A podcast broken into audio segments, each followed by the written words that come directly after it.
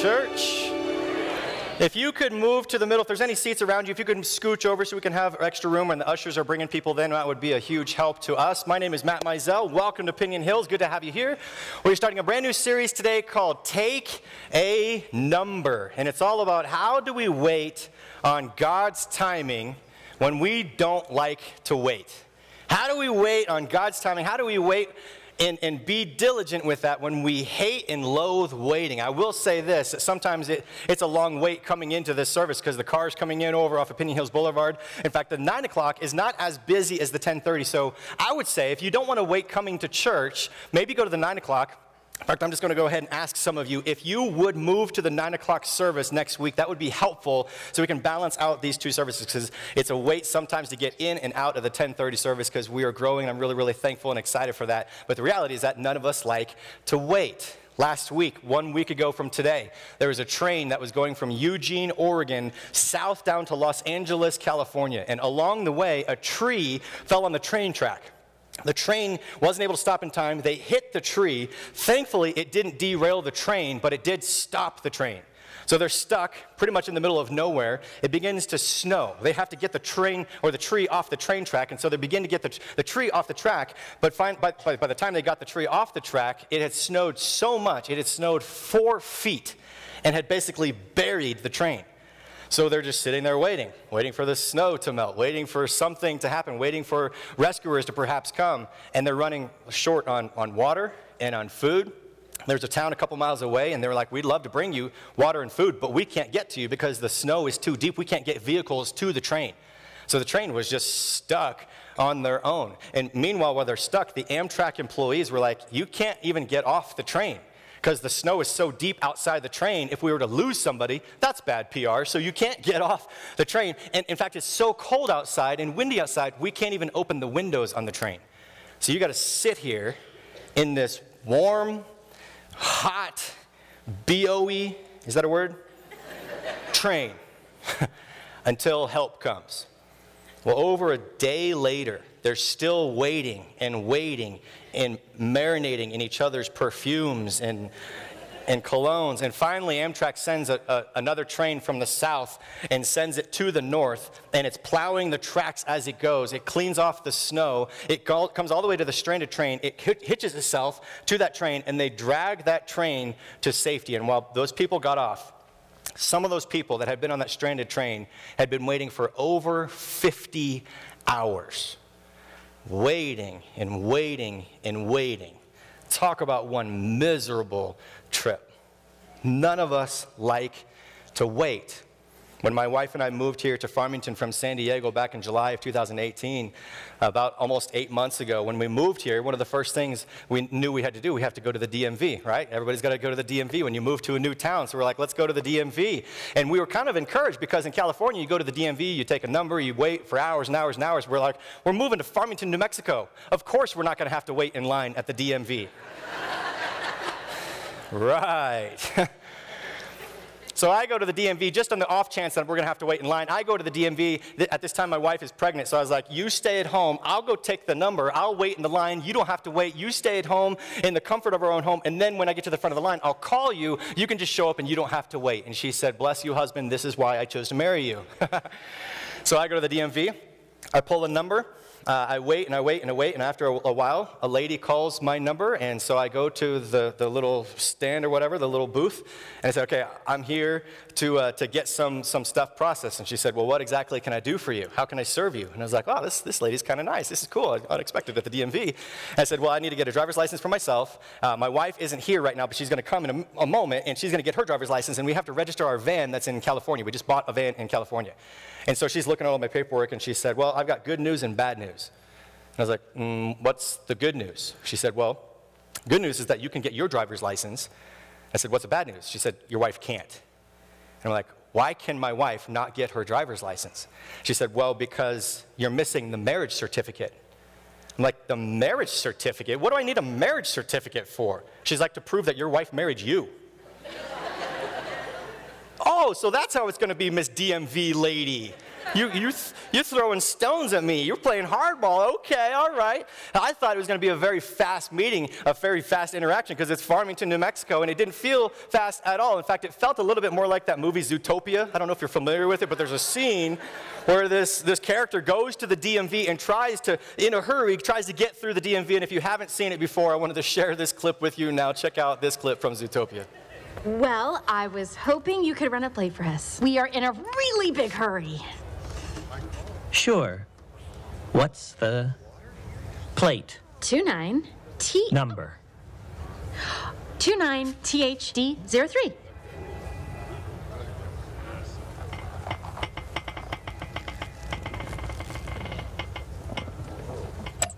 2-9-t-h-d-03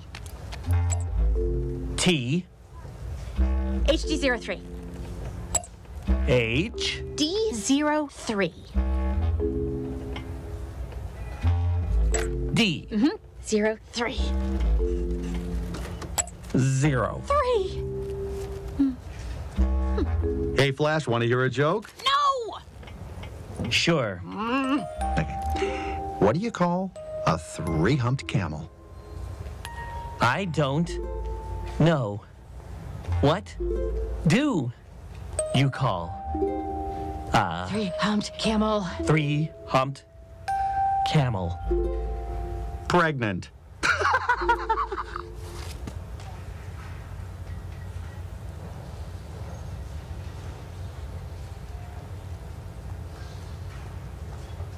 Ah. Ah.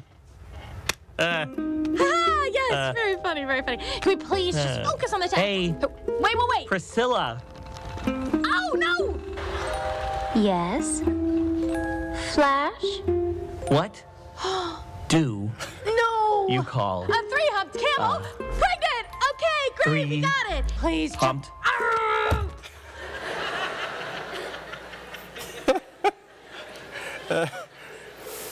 This woman, maybe her name was Flash, is stand, standing or sitting in front of me at the New Mexico DMV, and I'm like, I, I need a license for me, for my wife, and for the van, and registration for the van. She's like, Well, you can get a driver's license, but your wife can't because of missing marriage certificate. And I'm like, With all due respect, woman, ma'am, uh, I went onto the DMV website for New Mexico and gave the list of paperwork. I got this, this form, this form, this form, this form, proof of address. I got all the stuff that the website says. It doesn't, doesn't say anything about a marriage certificate. She said, Well, that's tough luck, isn't it?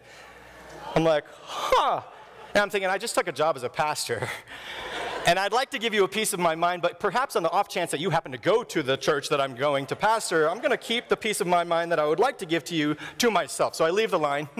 I call my wife, and I'm like, babe, uh, don't even bother coming to the DMV. You got to stay at home. You got to try to dig through the boxes and try to find our marriage certificate that we haven't seen in, what, 10 years?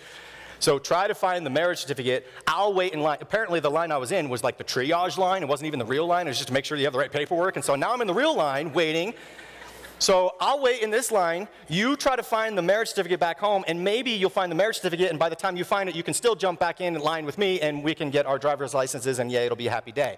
So she's digging through boxes. Meanwhile, I'm waiting and waiting and waiting. Finally, they call my number. I go to the, the thing and I'm looking around. My wife's not here, so I get my driver's license. She's still not there, so I go back home. She's still digging through all the boxes trying to find our marriage certificate. We finally find our marriage certificate, but by that point, the DMV had closed. I was like, babe, you got to go back another day for fun times at the NMD DMV. So a couple days go by. She's got her marriage certificate. She's got all the paperwork. She goes back to the DMV, takes a number. She looks at her number. It says 75. She looks up on the wall. It says now serving number 10. She's like, uh-uh, I'm pregnant. I, I ain't gonna stick in this, this line and sit here in one of those hard plastic chairs waiting. I'm gonna go wait on my couch at home where I'm comfortable since I'm prego. So she goes back home and she's like, I'm gonna wait there. I'm gonna burn off a couple hours doing some other things and then I'll go back to the DMV. So she waits a while, drives back to the DMV, comes back. She's got the ticket number, says 75. She looks up at the now serving window, says number 76.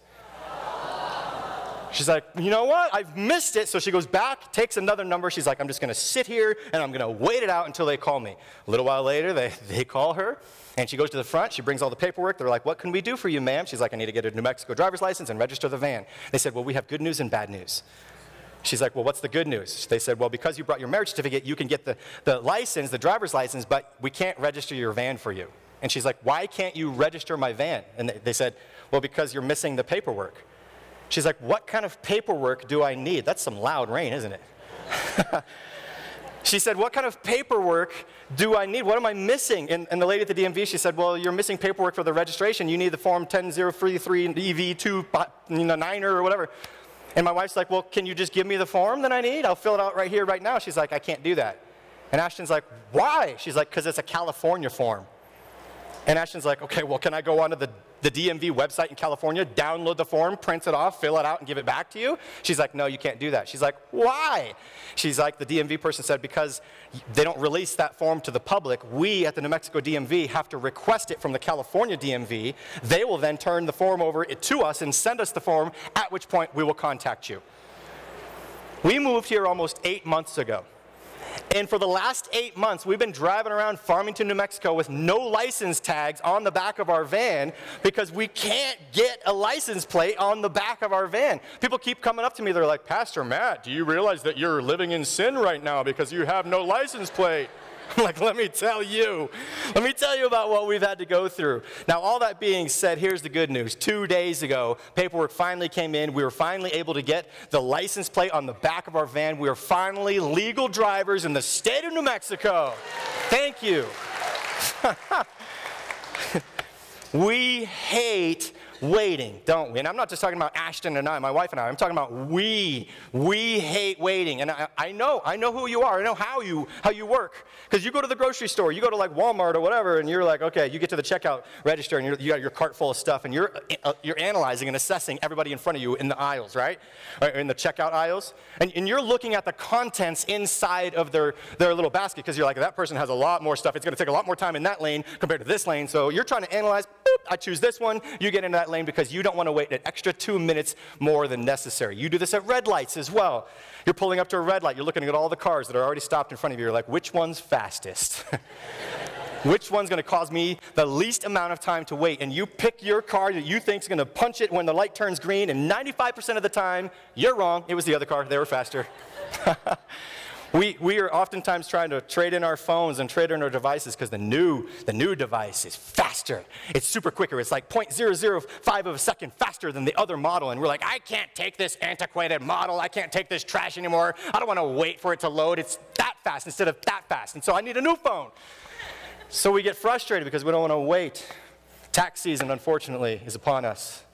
And some of you have to do your taxes. It's now March tax day, April 15th. And if you happen to have to call the IRS for taxes, here's the good news. I've understood, I, have been told that it's a five hour wait time.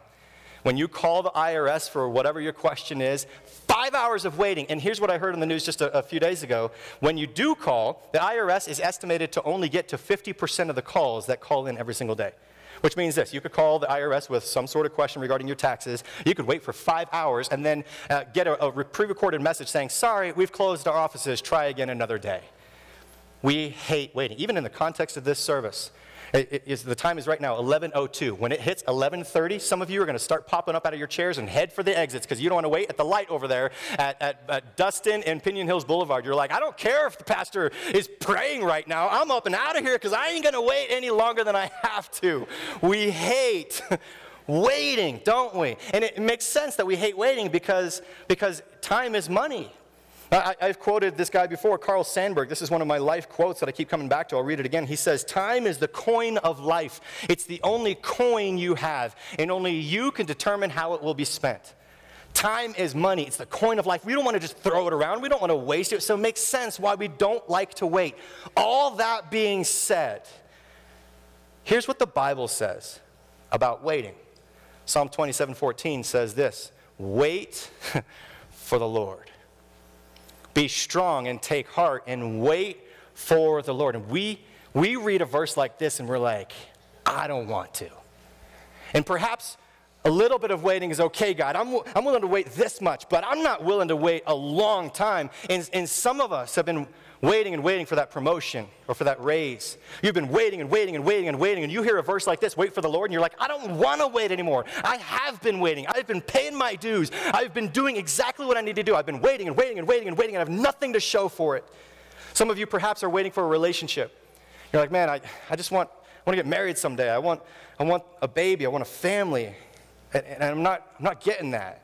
You've been waiting and waiting and waiting. Oh, it's easy to wait on the Lord, right? But, but I've been waiting for so long for somebody to have a relationship with, somebody that I can fall in love with and lo- that loves me. And you feel like you've waited long enough. Some of you have been waiting for kids. You're like, we've been trying and trying and trying to have kids, and it's just not happening. And yeah, I'll wait a little while, but why? Why do we have to wait and wait and wait and wait and wait and wait? I don't understand. I don't want to wait anymore. God, I don't want to wait for you any longer. Why is it that God is okay with us waiting and we're not? There's three reasons why I believe that God is okay with us waiting when we are not okay with us waiting. First reason is this. If you're taking notes, you can write this down. First reason is this. One of the reasons God is okay with us waiting is this God is outside of time. God is outside of time. Consider this verse from 2 Peter 3 8. It says, Do not forget this one thing, dear friends. With the Lord, a day is like a thousand years, and a thousand years are like a day. God, God is on the outside of time. He's the Alpha, the Omega, the beginning, the end. He always was and always will be. He knows our decisions before we're going to make those decisions. He knows the future. He doesn't force us to, to make decisions, but He already knows what we're going to do before we do it. So He's on the outside of time. We are in the constraints of time. We're trying to figure out what's going to happen and what's my future and what's going to take place next. And we're concerned or anxious or nervous about the future, and we don't like to wait. But God's like, I know the big picture, even though you don't. So that's one of the reasons I believe that God is okay with us waiting because he sees the big picture even when we don't. Second reason why God is okay with us waiting waiting builds character. Waiting builds character. I can't tell you how many times that people have said something to me like this. Um, I don't think that God gives us anything we can't handle. God's never going to give you more than what you can handle. How many times have you heard somebody tell you something like, how many times have you said that? People tell me that all the time. God's not going to give you more than you can handle. Really? Where do you see that in Scripture? Where do you see that in the Bible verse? Because if you think about that logically, why would God say, okay, you, have got everything on your own? If, if I can handle everything in my life without needing help from God or from anybody else, what is my need for God? If I can handle everything on my own, why would I be dependent upon God? Why would I have faith in God? Why would I put my hope in God if I can do everything on my own? It's contradictory. That idea that God's never going to give us more than what we can handle, that's contradictory to Scripture. Consider what Jesus said in 2 Corinthians 12 9. He says, My grace is sufficient for you, for my power is perfected in weakness. Jesus says, My power is perfected in weakness. When you are strong, or when you are weak, He is strong. When you are deficient, He's able to provide what, whatever that you're lacking. So when we're waiting, God's okay with us waiting. Why? Because He's building strength in us, He's building character in us while we are waiting. And there's a third reason I believe that God is okay with us waiting, which is this. Number three, God is preparing us for something better. God's preparing us. There's a story in the Bible about a guy named Abram. And Abram was a guy who had faith in God. He loved God. He wanted to honor God. And, and he was a guy that had to learn the hard way about how it was to wait on God. We, are going to jump into to the Bible in Genesis chapter 12. You can pull out your Bible and follow along, or YouVersion app, or you can follow along on the screens. This beginning verse, Genesis 12, starting in verse 2, God is speaking to Abram. Here's what God says to Abram He says, I will make you into a great nation. And I will bless you, Abram. I will make your name great, and you will be a blessing. I will bless those who bless you, and whoever curses you, I will curse. And all the peoples on the earth will be blessed through you. What a cool statement that is. All the people on earth, Abram, are going to be blessed through you.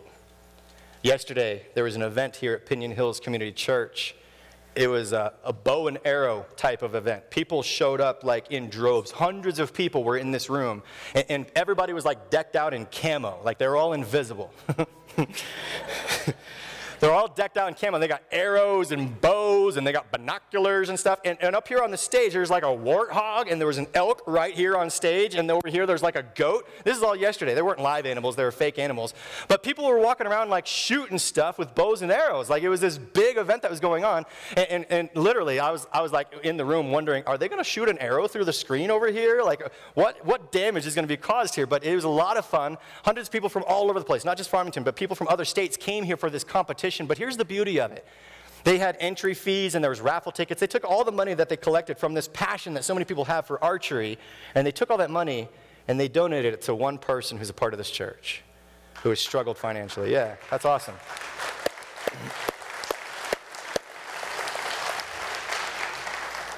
How awesome that a, that a bunch of people can come together and be a blessing to, to one person.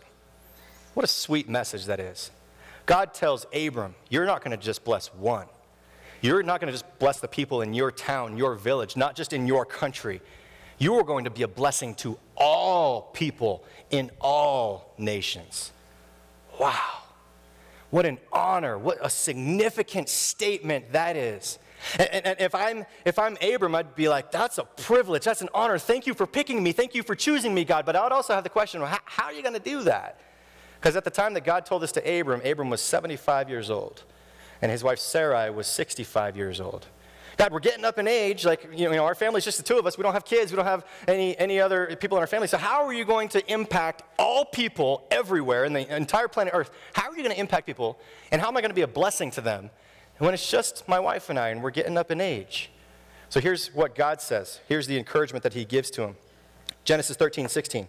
God says to Abram, He says, I will make your offspring like the dust of the earth, so that if anybody could count the dust, then your offspring could be counted. In other words, God is saying to Abram, You're going to have more descendants than you can even count. I'm sure Abram is stoked.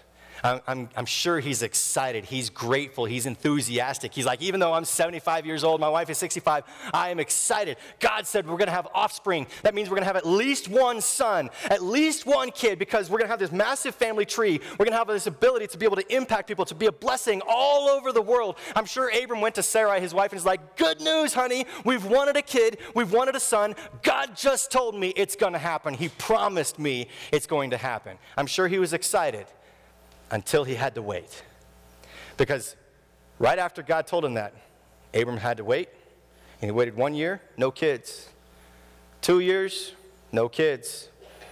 Three years, still no kids. And Abram's, I'm sure, wondering, God, did you forget me? Did you forget that promise you made to me? You forget that agreement that you said about us having a kid? What happened, God? Have you abandoned me? Have you left me? Have you forgotten me? I have a daughter, Michaela. She's five years old. She attends the Piñon Hills Academy over here on this other wing of the church. And uh, every day I, I, drop her off at school Monday through Friday, and, and uh, her kindergarten teachers over there at the academy, they have what's called the boss of the day. And they select one kindergartner who gets to be the boss over the whole class for that particular day, which is awesome because when I was in kindergarten, I think I was like eating glue and stuff. I don't think I was doing anything productive with my life. But I love that our Piñon Hills Academy, they're, they're teaching leadership and responsibility at the age of five, at kindergarten. I love that. Anyway, so a couple weeks ago, uh, my daughter comes home and she's really excited. She said, Daddy, guess what? I'm like, What, sweetie? She said, Tomorrow, I get to be the boss of the day. I'm like, That's awesome. I said, What does that mean? What do you get to do? She's like, I don't know. I get to like hand out some papers and goldfish and stickers and stuff like that to other people in the class. I was like, That's so cool. I'm so excited for you to be the boss of the day. I said, I said, What do you think you can do, Michaela, to make everybody in your class, to make their day better? She said, Well, why would I do that, Daddy? I said, I know, I know it's hard to understand, but you know, some bosses, when they get to be the boss, sometimes, Michaela, they hold that title over people and they say, I'm the boss. You're gonna do what I tell you to do. You have to, you have to submit to my authority. But I said, Michaela, that's not the best way to be, the, be a boss. What Jesus said, Jesus was the boss over his disciples. He was the leader of his disciples. And he said, if you want to be first, be last. If you want to, if you want to help people and you want to lead people, he said, wash their feet, serve them. So I said, Michaela, you get to be the boss of the day. That's awesome. That's significant. What can you do to serve the other kindergartners in your class? How can you make their day better? She said, Well, I have an idea, Daddy. I said, What's your idea? She's like, I want to give donuts to the whole class. I said, I think that sounds like a fantastic idea. I don't think all the parents of your classmates will agree with me, but I think it sounds great. I said, Tell you what, Michaela, tomorrow I'll drop you off at school. You get to go be the boss of the day, hand out the goldfish and the stickers and all the other stuff. Do that stuff, do the boss stuff. I'll go to the donut store. I'll get donuts. I'll bring them back so you can hand out the donuts to all your classmates. And she said, Daddy, you're the best daddy ever. I said, I know. I know. Don't tell Grandpa. so, so I drop her off. She gets out of the car that morning. I'm like, bye, boss. Have a good day, boss. She's like, love you, daddy. Peace out. She literally says, peace out. She goes into the school, goes into her classroom. She gets to be the boss of the day. Meanwhile, I go into a meeting here at the church. And after that meeting, I go to another meeting. After that, I go to another meeting. It's like death by meetings this day. But I'm watching my phone throughout the day. I'm like, I got to bring donuts before school is over. School's over at 2.30 in the afternoon. I got to get donuts there before school is out. So about quarter till 2 p.m., I'm like, I'm running out of time. So I, I put all the work that I was doing, I put it away, and I was like, I got to go to the donut stop shop. So I went down to Dunkin' Donuts off of Main Street. I get a box of those munchkins, you know, those little donut holes. I got a box of 50 of them because there's 25 kids in her class.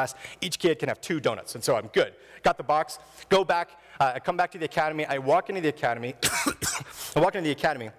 And I bring in my box, and I walk into her classroom, and I hold up the box, and I think she's gonna run over and be like, Daddy, you're the best daddy ever. I'm holding up the box, and I can see her, and I can see she's sad, and she's frowning. And so I wave her over to me, and, and I get down on her level. I'm like, Sweetheart, why are you sad? Why are you frowning? And she said, Daddy, because I thought you forgot me. I'm like, Oh, Michaela, I didn't forget you. I'm sorry I didn't get here earlier in the day, but I would not forget you. My yes is my yes, my no is my no. I would not tell you I'm going to do something if I don't follow through. I'm so sorry, sweetie. Will you forgive me? She said, Yeah, can I take the donuts now? I'm like, sure, you got it, boss. I hand her the box of donuts, and she goes around to her classroom and hands out the donuts and lets people pick their donuts. And I left there excited that she got to be the boss of the day, but I was a little discouraged that my daughter thought I forgot her. I was a little disheartened. God had told Abram, Hey, Abram, I promise to you, you're going to have descendants that you can't even count. And, and at that time, Abram was excited. He was, he was energized. He was stoked on this idea. I, I get to impact the world. But he, then he had to wait and wait and wait. And he's getting discouraged after years and years and years of waiting. And he's getting so discouraged that he's losing hope. He's losing his trust in God. So at one point, God says, Hey, you know what, Abram, walk outside of your tent. It's the middle of night. He says, Walk out of your tent and look up at the sky and look at the stars and count them if you possibly can. Count the stars that you see. And Abram looks up to the skies and sees a picture of, of, of galaxies and planets and of beauty. I don't know if you've ever had this opportunity where you get outside of town, there's not the reflection of the city lights, you're in the middle of nowhere, maybe you're camping, maybe you're on a lake, maybe you're by the ocean, maybe you're on vacation, whatever it may be. If you have the opportunity to get out and, and in the middle of the night look up at the stars and such a beautiful picture of, of galaxies in the cosmos. And in this moment, as Abram's looking up at the sky, looking up at hundreds of millions of stars, God whispers to Abraham or Abram, and he said, So shall your offspring be. Your offspring is going to outnumber the stars, Abram. I got you. I've promised you I will follow through and I will not follow, I won't, I won't drop the ball. I won't forget you. So Abram, once again, is excited. He's filled with excitement. He's filled with enthusiasm once again. But then he has to wait again. And he waits for another year and another year and another year, and years go by. And in total, total, he waited 10 years. God had first approached him and told him he's going to have offspring when he was 75 years old. When he's 10 years later, a decade later, when he's 85 years old, finally, Abram gave up on God. Abram's wife came to him discouraged. They still don't have a kid, they're still not pregnant. They're both discouraged. And in Genesis 16, verse 1, now Sarai, Abram's wife, had borne him no children, but she did have an Egyptian slave named Hagar. So Abram's wife said to Abram, The Lord has kept me from having children. I don't know why. I mean, he's promised you back when you were 75 years old. He said, We're going to have a kid, but he's kept me from having children. So go sleep with my slave. Perhaps I can build a family through her. And Abram agreed to what his wife Sarai said, and in verse 4, he slept with the slave Hagar, and the slave conceived. All this waiting and waiting and waiting, and finally, Abram gave up. Abram had lost hope He had lost faith and he had lost trust in God. Truth be told, there are people in this room, there are people watching online right now, and you have lost faith, hope, and trust in God. You're like, I've, been waiting and waiting and waiting for the blessings of God. I've been waiting and I'm getting sick and tired of waiting. Where are you, God? Did you forget me? Did you forget that I'm born? Did, did you forget all about me, little old me on planet Earth? Uh, because I've been waiting and waiting and waiting, and I feel like this is still a problem. This is still a concern. I've still got this issue. I, I'm so sick and tired of waiting. And while I understand that, the encouragement that I want to give to you is the encouragement that God gave to Isaiah. Here's what the prophet Isaiah said in Isaiah 40 31. He said, Those who wait for the Lord will gain new strength. Those who wait for the Lord will gain new strength. They will mount up with wings like eagles. They will run and not get tired. They will walk and not become weary. Here's the message that we're getting from the prophet Isaiah. Even when you're waiting, God is giving you something. He's equipping you, He's preparing you, He's giving you strength, He's building endurance, He's allowing you to grow in perseverance. It's not wasted time. God is doing something in your heart, something in your mind. You are gaining something through this. So even though you're waiting for whatever it is that you're waiting for, don't lose heart. Keep in mind the, the message that God gave to Joshua when he was waiting in Deuteronomy 31 6. God said to Joshua, He said, Be strong and courageous. Do not be afraid. Don't be terrified, for the Lord Lord your God goes with you. He will never leave you and he will never forsake you. Somebody in this room needs to hear that message. God has not left you, he has not forsaken you, he has not abandoned you. God is still for you, he is not against you. Don't give up on God, he hasn't given up on you. Somebody needs to hear that message because so oftentimes when we are waiting and waiting and we're waiting, we're like, God must have abandoned us. Maybe I did something wrong. God came to Abram when he was 75 years old and said, You are going to have offspring. You're, you're going to impact the entire world. And he waited 10 years. Finally, he got sick of it. He took matters into his own hands. He decided to sleep with his slave. They had a baby together, but it wasn't God's plan. And from that point forward, still another 14 years took place, and still no baby with, with Abram and his wife. And then finally, when Abram was 99 years old, when he was 99. He, he had first heard from God at 75 about his offspring. 24 years later, after waiting and waiting and waiting, when he's 99 years old, God comes back to him because perhaps that time was the right time. Genesis 17, 1, God says to Abram, He says, I am God Almighty. Walk before me faithfully and blameless. God says to Abraham, Walk, walk before me faithfully and blameless. And if I'm Abram, Abram, I'm thinking that's pretty convicting. Because one, I thought you abandoned me, God, and here you are talking to me. I hadn't been patient in you. But, but two, you tell me to be faithful and blameless. I haven't done that. I took matters into my own hands because I wasn't faithful. Now I'm not blameless before you. I would be sad. I would feel shame and regret. But then God says this in verse 2 He says, Be faithful and blameless then I will make my covenant between me and you and will greatly increase your numbers. If you're taking notes this morning, you can write this in. When you trust God, you will be blessed. When you place your trust in God, you will be blessed. When you are faithful to God, you will be blessed. When you trust in His perfect timing, you will be blessed. Don't lose heart. Don't lose hope in God's perfect timing.